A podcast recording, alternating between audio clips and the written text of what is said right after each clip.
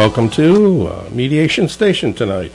This is your host, Greg Fenton. Each week we explore topics and ideas related to the experience of people with conflict and look to promote the profession of conflict resolvers. We are available to connect with at greggf at primus.ca and 647-227-4734. Visit us at our Facebook page to like us and Facebook group page to become a member. Also visit YouTube channels under CHHA and also under Greg Fenton. Listen to podcasts of each radio show by visiting either soundcloud.com or iTunes under podcasts. We also have a Twitter account, so you can check in at Fenton Mediation. So give us a tweet. I tweeted. Did you tweet? I tweeted. What would you tweet? I tweeted um, something about about me and and no, and, and the twit beside me. No, no, no, no. I tweeted that we were we were getting ready to start the yeah. show. Yeah. and what's what's in. your Twitter account name? Oh lordy, I don't know. I'm not a tweeter. I'm I'm. I, All right. it's uh it's something. It's Yeah. at Joan F Cass. okay. So if people want to, If Check people you out, want to check check if they out. follow you, they can do so. Yeah, Joan F is in Francis, which is my middle name, Cass. All right. Tonight, we're going to talk about influences on mediation. Our visitor calling in, Gary. Are you there, Gary? I'm here. Happy to be with you. Thank you for doing so. Appreciate it. How about you share some of the kinds of things that you're involved with professionally? Sure. Well, I'm 62 years of age. I'm involved in a lot of things, but at the end of the day, I'm a social worker. And as a social worker, I help people to get along. I help people to feel better about themselves. I do a lot of work with uh, separated or separating parents, uh, particularly in dispute over the ki- uh, care of their children between them. And so, from that perspective, I wade into their conflicts uh, in the role of uh, mediator. So, as a third party, you don't take sides, right? No, I don't take sides whatsoever. As I say, I don't have a dog in your fight. Um, I'm here to help the two of you uh, figure out what's going on and what you want to do about that and how you want to resolve um, the issues before you. So, how do you not get caught up in the uh, the uh, energy that people bring into their conflicts? Yeah, uh, you know, that's a good question. And and the way to not get caught up in their negativity or one side or the other is by not being invested in the outcome. Um, rather than being invested in, in the outcome, as a mediator, we're invested in the process.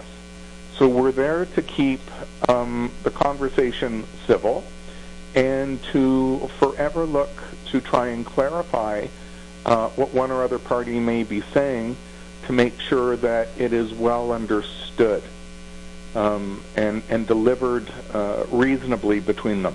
So, do you see that if there's something that you bring into your professional practice as to an approach to work with people experiencing conflict?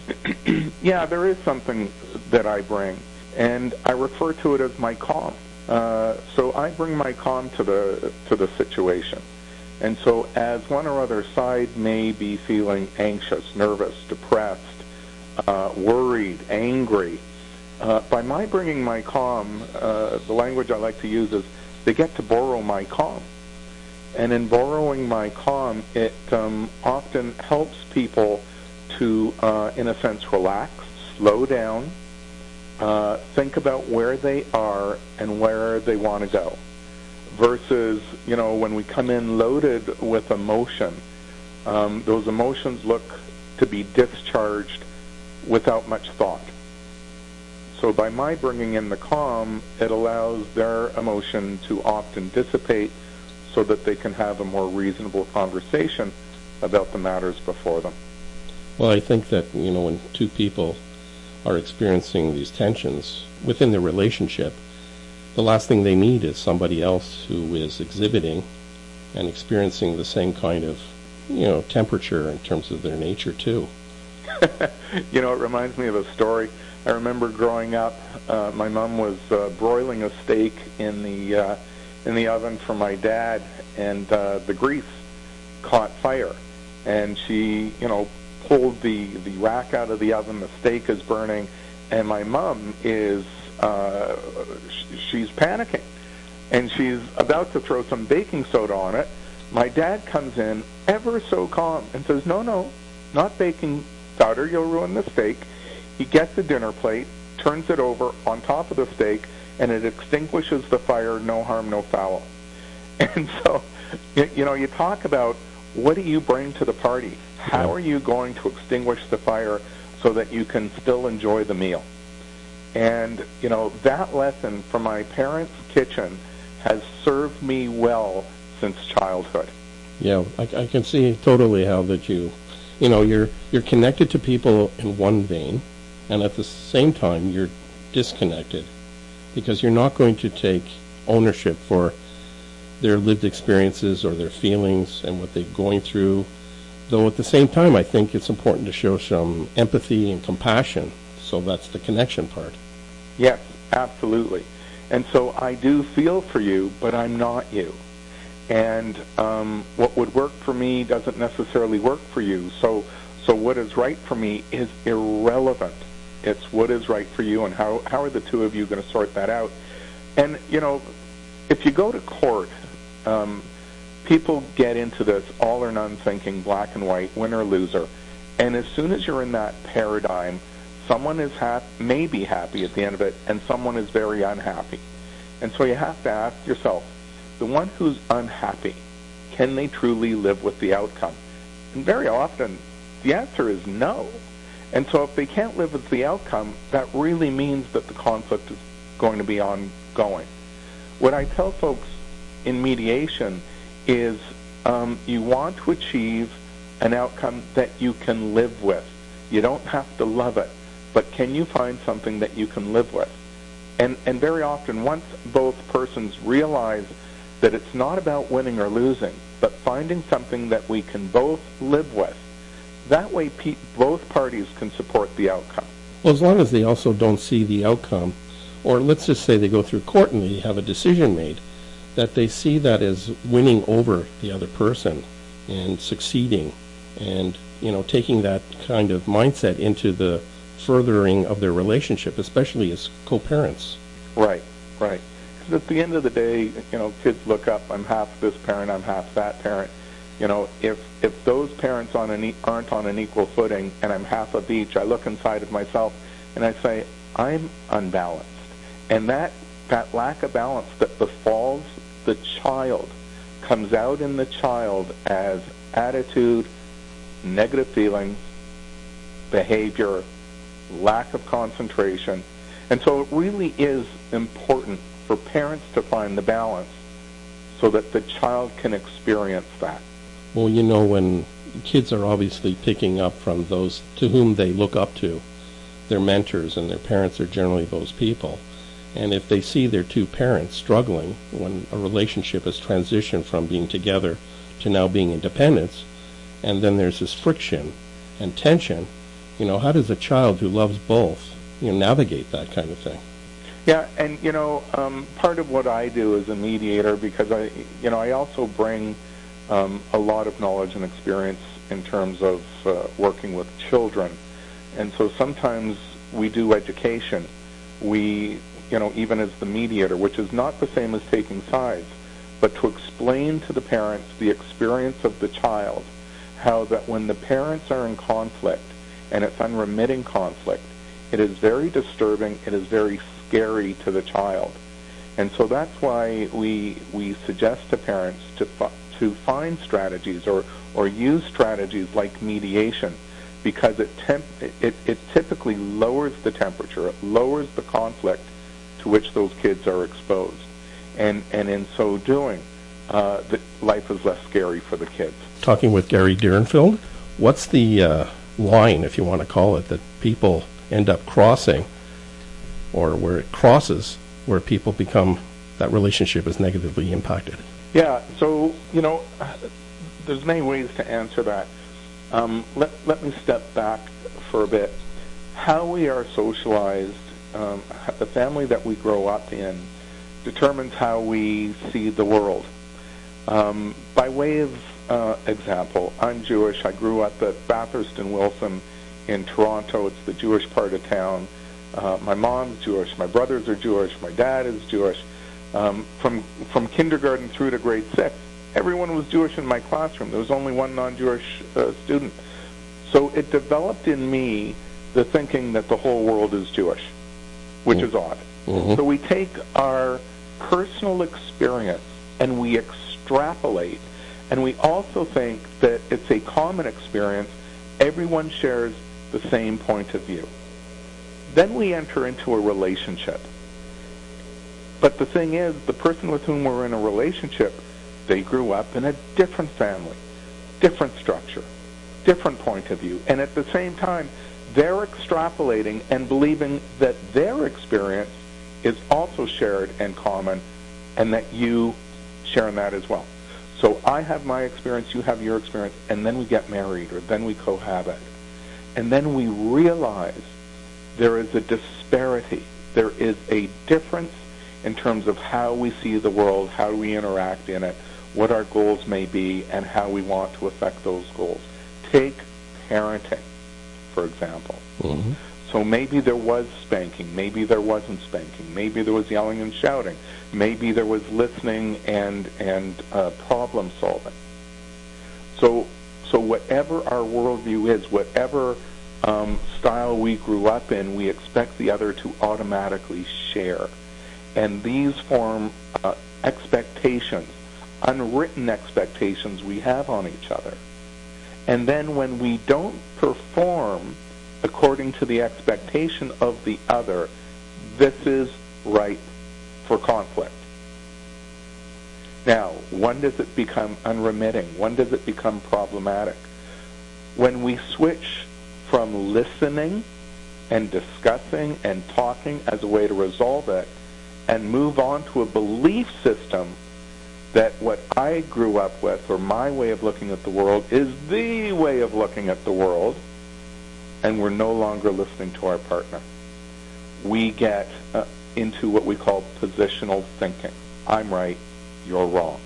So when people are going through these kinds of things, and it crosses that line into becoming problematic or negative, what do you think people are trying to attain when they're experiencing, quote, this kind of conflict? You know, they're they're trying to resolve their own what we call cognitive dissonance. Uh, two things aren't going together, and those two things are my worldview, my expectations, and yours. And so, very often, what we're trying to resolve is uh, that worldview. I'm trying to cause you to fit into my way of seeing the world, and you are resisting because you're doing the same for your part. And and you know this is the creation of conflict. We've stopped listening to each other. We we we have um, we we don't recognize that we are so locked into a point of view that we can't hear the view of the others, and we are looking at it through a lens that says one is right, one is wrong, or one is good, and one is bad, versus versus a lens that says maybe they're just different and how do we negotiate those differences? Or under which circumstances might this point of view, uh, uh, be more functional, and under a different set of circumstances might that point of view be more functional? So we have to change our mindset. We have to show uh, more flexibility in our thinking in order to resolve those conflicts. And we also have to be more empathetic, which means being able to truly listen and understand uh, the view of the other. So as part of people's lived experiences, what kinds of things that uh, people have previously or are going through do they bring into a mediation process or of their conflict? Yeah, so in terms of those lived experiences, um, you know, as it pertains to parenting, it could be on the issue of spanking. I was hit as a kid, and and I'm fine. So what's the and maybe the other person was hit to the point of abuse and will not see it as fine, or alternately was not hit at all. Had had parents that would negotiate um, or or uh, uh, levy a response cost. You, you you lose a privilege versus being hit, and so so we have to, um, you know, these lived experiences can so dictate what we think is appropriate in any given circumstance. The challenge is realizing that there are these other different points of view, and I, I- I'll go back to the flexible thinking. uh, that that I can say to myself, okay, despite how I think this should be done, what are some uh, alternate strategies? What bad would happen if we were to give them a try? Well, the thing is that uh, I think it's important for people to realize that they don't walk through life uh, in silos, that they engage, they interact, they're affected, they're constantly being affected by their environment, and which is comprised of other people. Well, you know, that's true in some respects and not true in, in others because many people do live in silos. And so uh, our family can be a silo, our immediate uh, community can be a silo, our faith group can be a silo, our professional um, affiliations can be silos. And so all of these silos influence particular points of view that when we meet with folks um, who've been brought up in other silos, and I, I like the word ponds. I, I say that we're all raised in a in a pond, and the pond is our family, our community, our faith group, our education.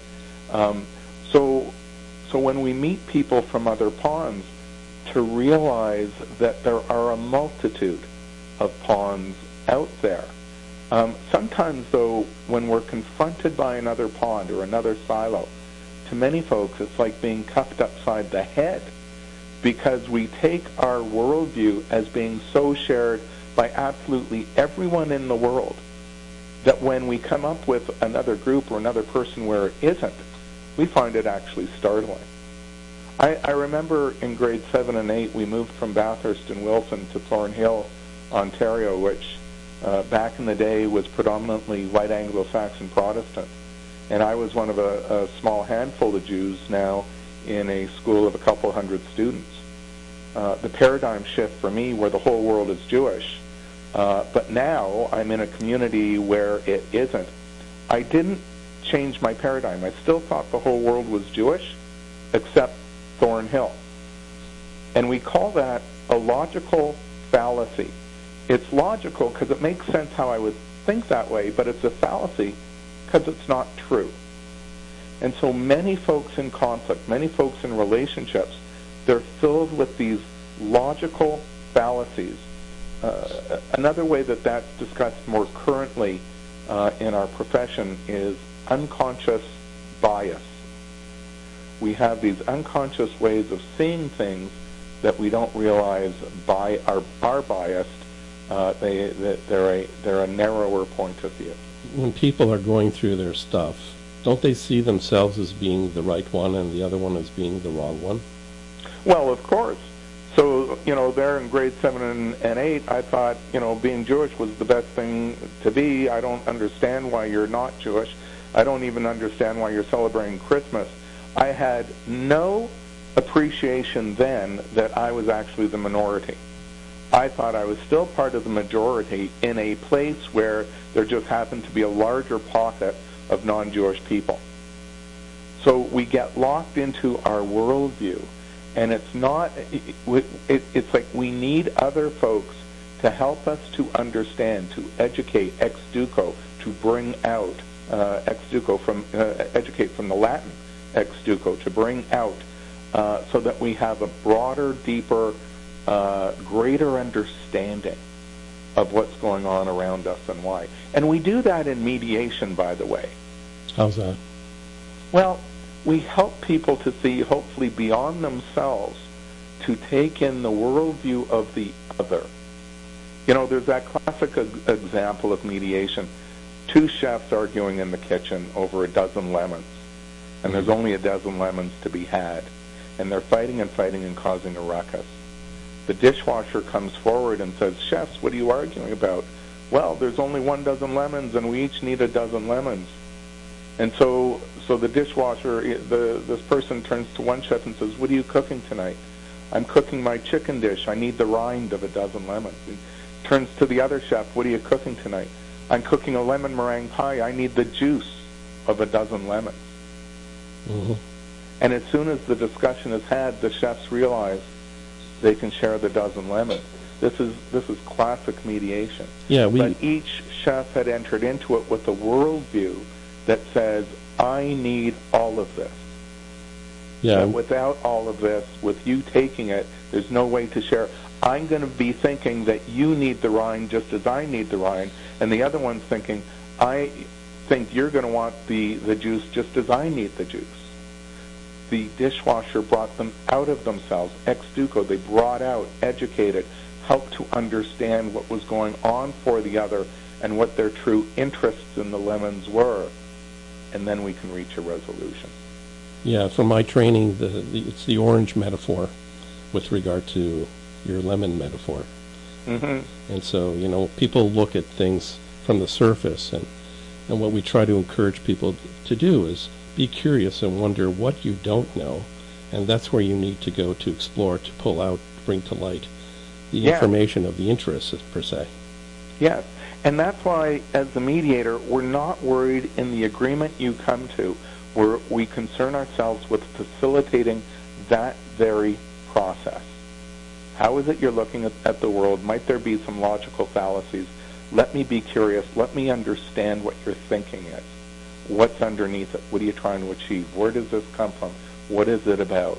And we want to do that on both sides so that they are privy to each other's conversation, each other's thinking, each other's process. Where are they coming from? And hopefully, with that deeper, richer, broader understanding, sometimes these conflicts, they just evaporate. Well, a lot of time it's the unknowns that people are unaware, of course, and they fear and they feel threatened by. And when, Mhm. as a mediator, you can bring insight and light to those unknowns, that people have a greater sense of connecting and maybe appreciating and somewhat recognizing, and then hopefully some way transitioning to a closer kind of connection. Very often conflicts are about um, access to resources. Um, being near my child, that's an access to resource. I want all the time I can have with my child. Well, so do I, but how are you going to use your time? How are you going to, when am I available? When are you available? You know, I see so many parents, they come up with, with parenting plans, the, the division of time that a child is with one parent or the other, that is actually unworkable because they're concentrating on, I just want to know that the child is in my home on these dates and these times, but they never ask themselves the question, but am I available? Maybe I'm at work at that particular time. What is my schedule? And so when we can help people step back from the brink without fearing they're losing a relationship, without fearing they're losing a resource, and step back and say, from a practical perspective, when are you available? When are you available? What is your child used to? What will the child's experience in this be? What are you trying to achieve? Where do you see yourself in terms of your relationship now that things have changed? Do you worry about having a relationship in the absence of being in the home together? And so, given we have similar concerns, how can we appease each other's concerns at no one else's expense? we have go- our own lived experiences. So, as a professional mediator, third party, how do your own lived experiences impact a process, or can they impact a process? Yeah, you know, uh, so I, I've spoken about a few lived experiences already. You know, having grown up Jewish at Bathurst and Wilson, and and then uh, moving to Thornhill, as I mentioned at the time, white Anglo Saxon Protestant, and realizing that there are these vast uh, paradigm shifts and these these par- Hello, Gary. Gary. Are you there?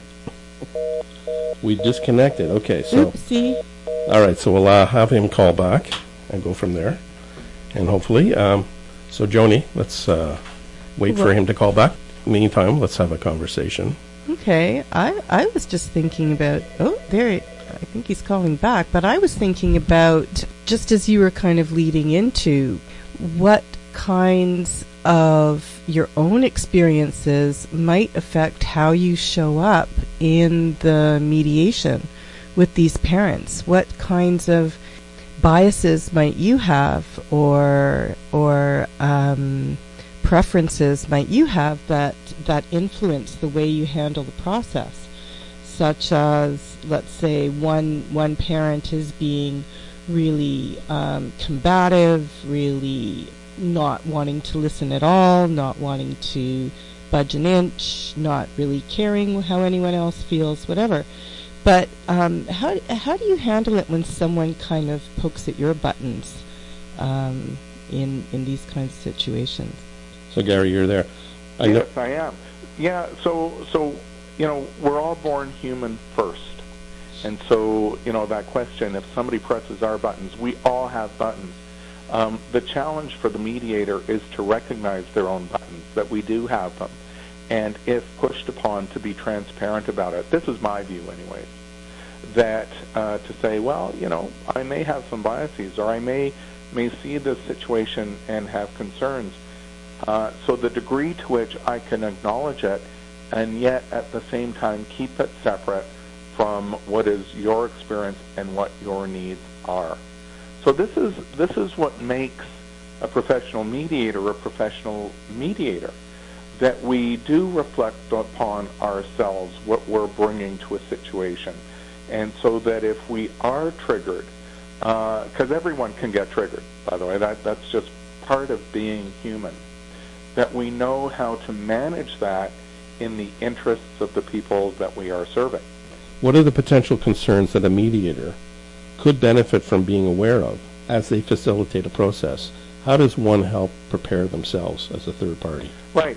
So, you know, uh, as a mediator, we have to be comfortable uh, in conflict. I don't mean in, that, that we should be in We have to be uh, comfortable being uh, surrounded by people in conflict. It can't scare us. The degree to which it scares us, we may be rendered uh, ineffective. So this is one of the things we have to be aware of what are our triggers? What does scare us? How comfortable are we with others uh, in conflict? Can we intervene comfortably if people are, in a sense, uh, getting agitated or, or out of hand?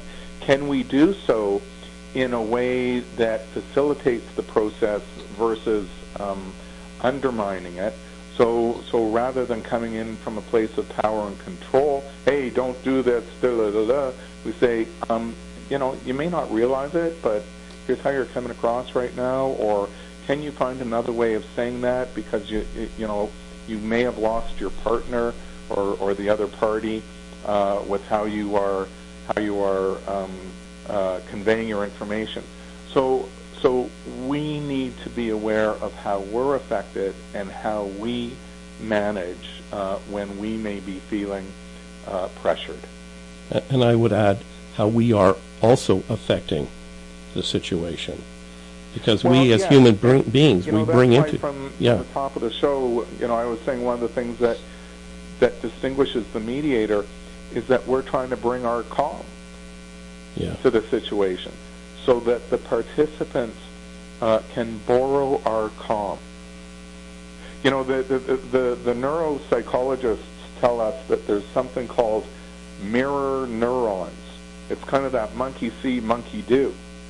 That when you know one person gets agitated, there's a greater likelihood of uh, a similar uh, reaction in the other person, and and that's apparently due in part to these mirror neurons.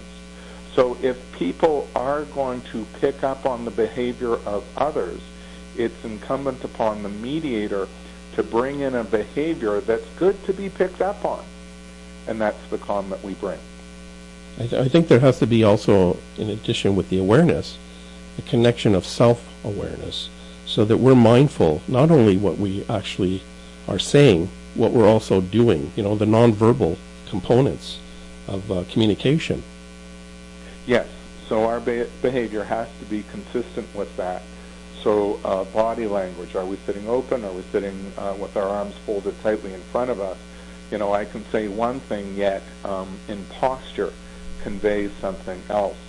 You know, back in my family therapy days, uh, I'm going back to the mid uh, 1980s, we actually had a lot of training in front of uh, one-way mirrors. And there would be a team of uh, colleagues behind the mirror observing what we are doing with our client in front of the mirror.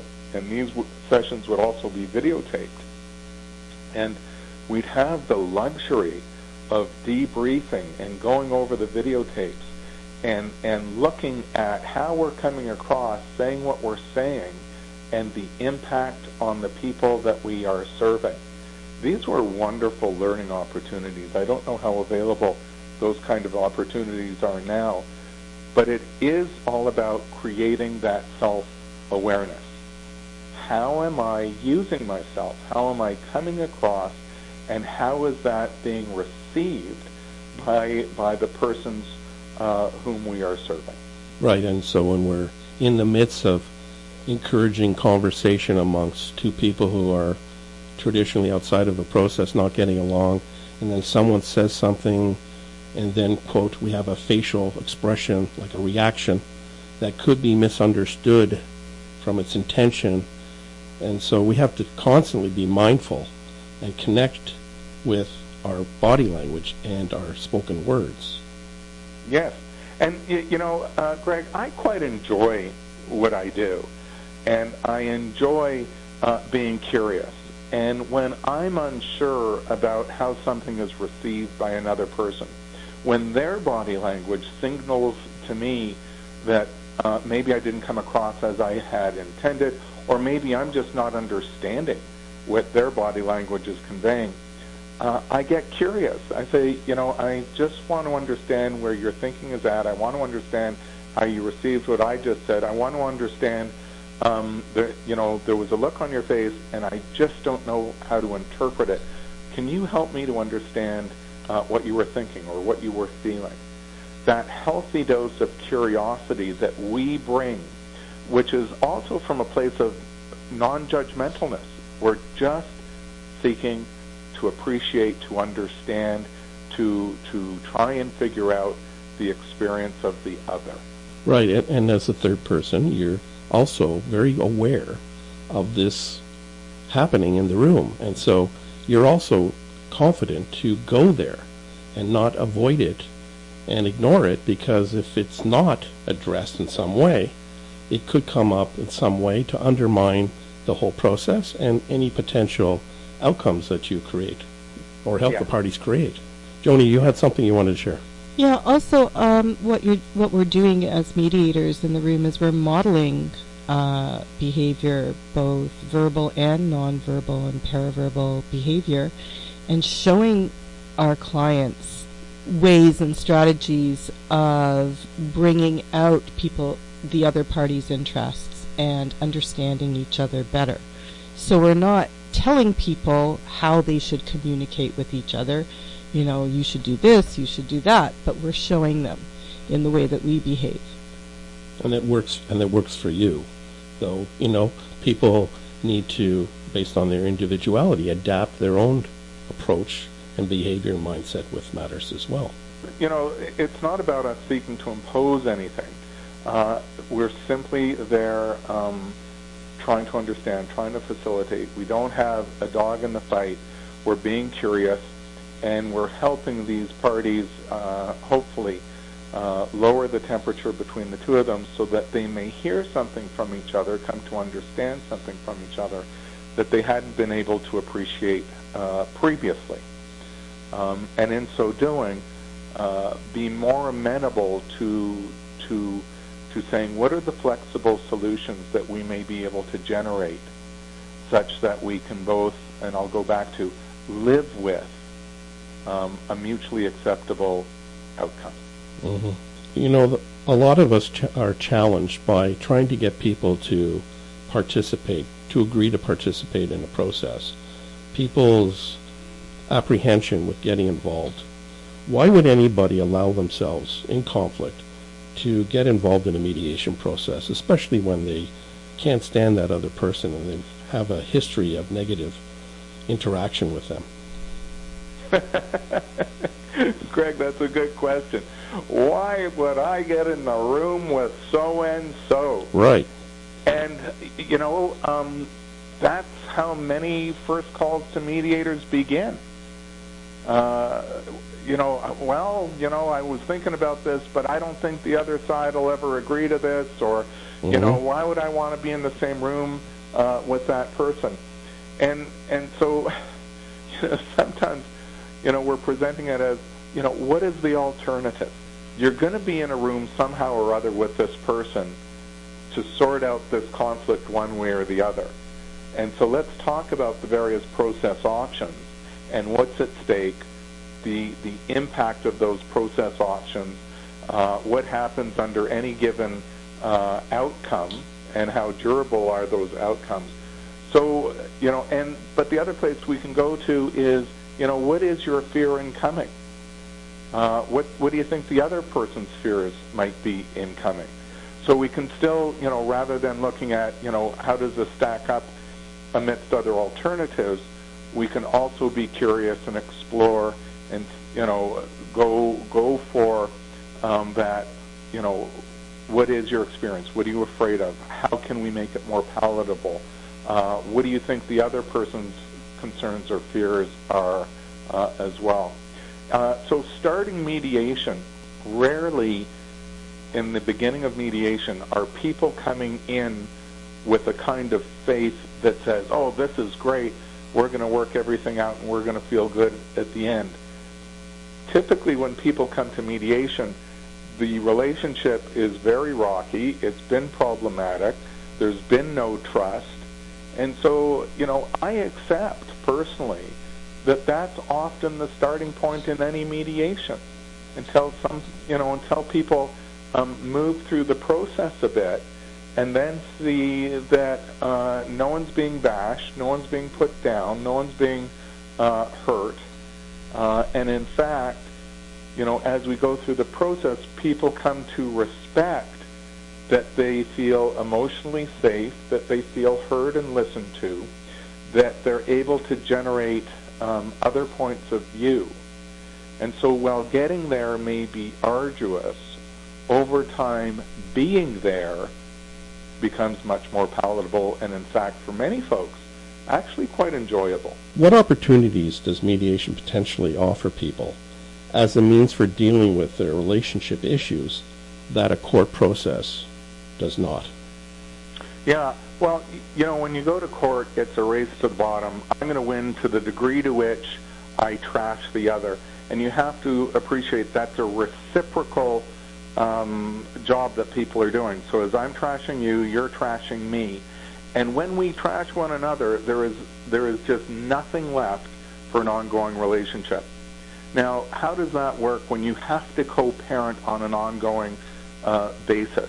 When the pro- court process so undermines our feelings for each other and our ability to work together. That means that regardless of whatever the courts may order, the likelihood of success in, in terms of co-parenting, uh, collaborating, um, having reasonable feelings to one another is really diminished. What, then, what does that mean for the kids? That means that these kids have not only lived through a war zone, but with the scorched earth um, approach, there's very little left uh, in terms of them being able to see uh, parents get along uh, collaboratively, uh, co-parenting. Mediation, however, is not about throwing the other person under the bus. It's not that race to the bottom. Mediation is about finding the best in people, elevating that best. And it's not to say that people don't come to mediation with problems. People come to mediation with all sorts of problems, up to and including violence, addictions, uh, uh, um, all Me- sorts mental of health, yeah. But in mediation, rather than trying to trash the other person, we try to understand, we try to support, we try to help them be the best versions of themselves they can be. And, and because of that, mediation has the capacity to not just uh, restore relationships, but actually elevate them. And so the children uh, that we see whose parents go to mediation, these children overall tend to be better adjusted, less mental health problems, less behavioral problems. Why? Because the parents aren't beating each other up to which the kids are then exposed. And because the parents haven't beaten each other up, but they've learned how to communicate, because that's what we're doing in a mediation process. They've learned to communicate that when the mediation is over, they can take the skills that they've been subject to and immersed in from mediation, they can take those skills and apply it to their relationship on an ongoing basis. In so doing, they're also role modeling to their own children that we can resolve conflict peacefully. So now these kids, they can go to school, concentrate on their schoolwork, and not worry while they're at school that somehow or other their parents may be harming themselves. So mediation has so much to offer for so many reasons that that it, that if people better understood the the um, promise in a sense of mediation, you you'd have to wonder why they would ever want to go to court. That's a that's another show for sure. another conversation because we could talk about I that endlessly. talk about this stuff Yeah. through a whole other show, Greg. Absolutely. I, you know, I can I obviously feel your your passion for the uh, the work that you do and the work uh, that many of us are involved with. So, what suggestions can you share as to how an individual in conflict can help themselves to better deal with conflict within that relationship, especially to avoid ever going to court? Yeah.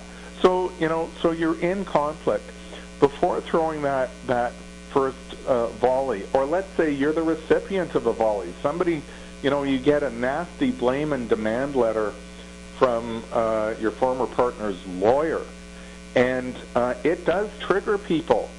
Uh, Greg, it, Yep. it sends them over the moon with fear, anger, anxiety. The challenge is to take that deep breath and not respond in kind, but to to find yourself, hopefully a mediator or a reasonable family law lawyer who can say, you know, we've received your letter. We're still wondering if we can at least get together to discuss these things civilly. And so despite despite what's being thrown at you, you want to always show your better self. Which can be hard for people to do because, you know, as human It's beings, we react, we have emotions, uh, we're we're conditioned by many things in our environment, and we just how many people actually walk their own true path? So, to that end, there's another service uh, that many of us who do mediation we also provide. Not everyone, but some do, and that's called the separation coach. And so, a separation coach works with only one party, and it's to help that party hopefully be the better version of themselves, to support them, to help them to to develop strategies for managing more peacefully whatever is coming from them uh, at them from the other side. And so, you know, if we look at conflict as a tug of war, and you know, there was a great book by um, uh, Harvey Brownstein. Brownstone. Brownstein or Brownstone? Brownstone, Justice Brownstone. Thank you. Justice Brownstone called Tug of War. And, you know, he describes the family court system. But all we need for a tug of war to end is for one party to let go of the rope. So I do have folks who come to me um, to help them out as a separation coach. And when they first come, they may be thinking, boy, Direnfield's going to help us fight better, stronger, harder. No, it's not about fighting better, stronger, harder. It's about knowing how to return information in a way that's non-inflammatory, that that's peaceful, and with a view to peace making. And so, if one party can resist, you know, those motor neurons, monkey see, monkey do. If one party can raise above that with the support of the separation coach, we can be remarkably helpful at lowering the temperature. Yes, helping people transition from where they're at to hopefully a better place, and especially as they self-determine for themselves, because we're not going to be there for them afterward. Yeah. So uh, I got to say thank you very much for, you know, being with us and having this and great conversation. I guess I've got to say goodnight for tonight. Greg, it, it's been an absolute pleasure being with you this evening. Hopefully, this um, our conversation was uh, of value to your listeners. Well, eventually, when I get time, I'll uh, edit it, make it as a podcast, and it can be disseminated for everybody to benefit from. So thank, Awesome. Let me know when that happens, and I'll uh, share it with my social media. absolutely appreciate it very much. Thanks for sharing. Have a good night. All the best. All right. You've been uh, listening to Mediation Station on CHHA 1610 AM, Voices Latinos.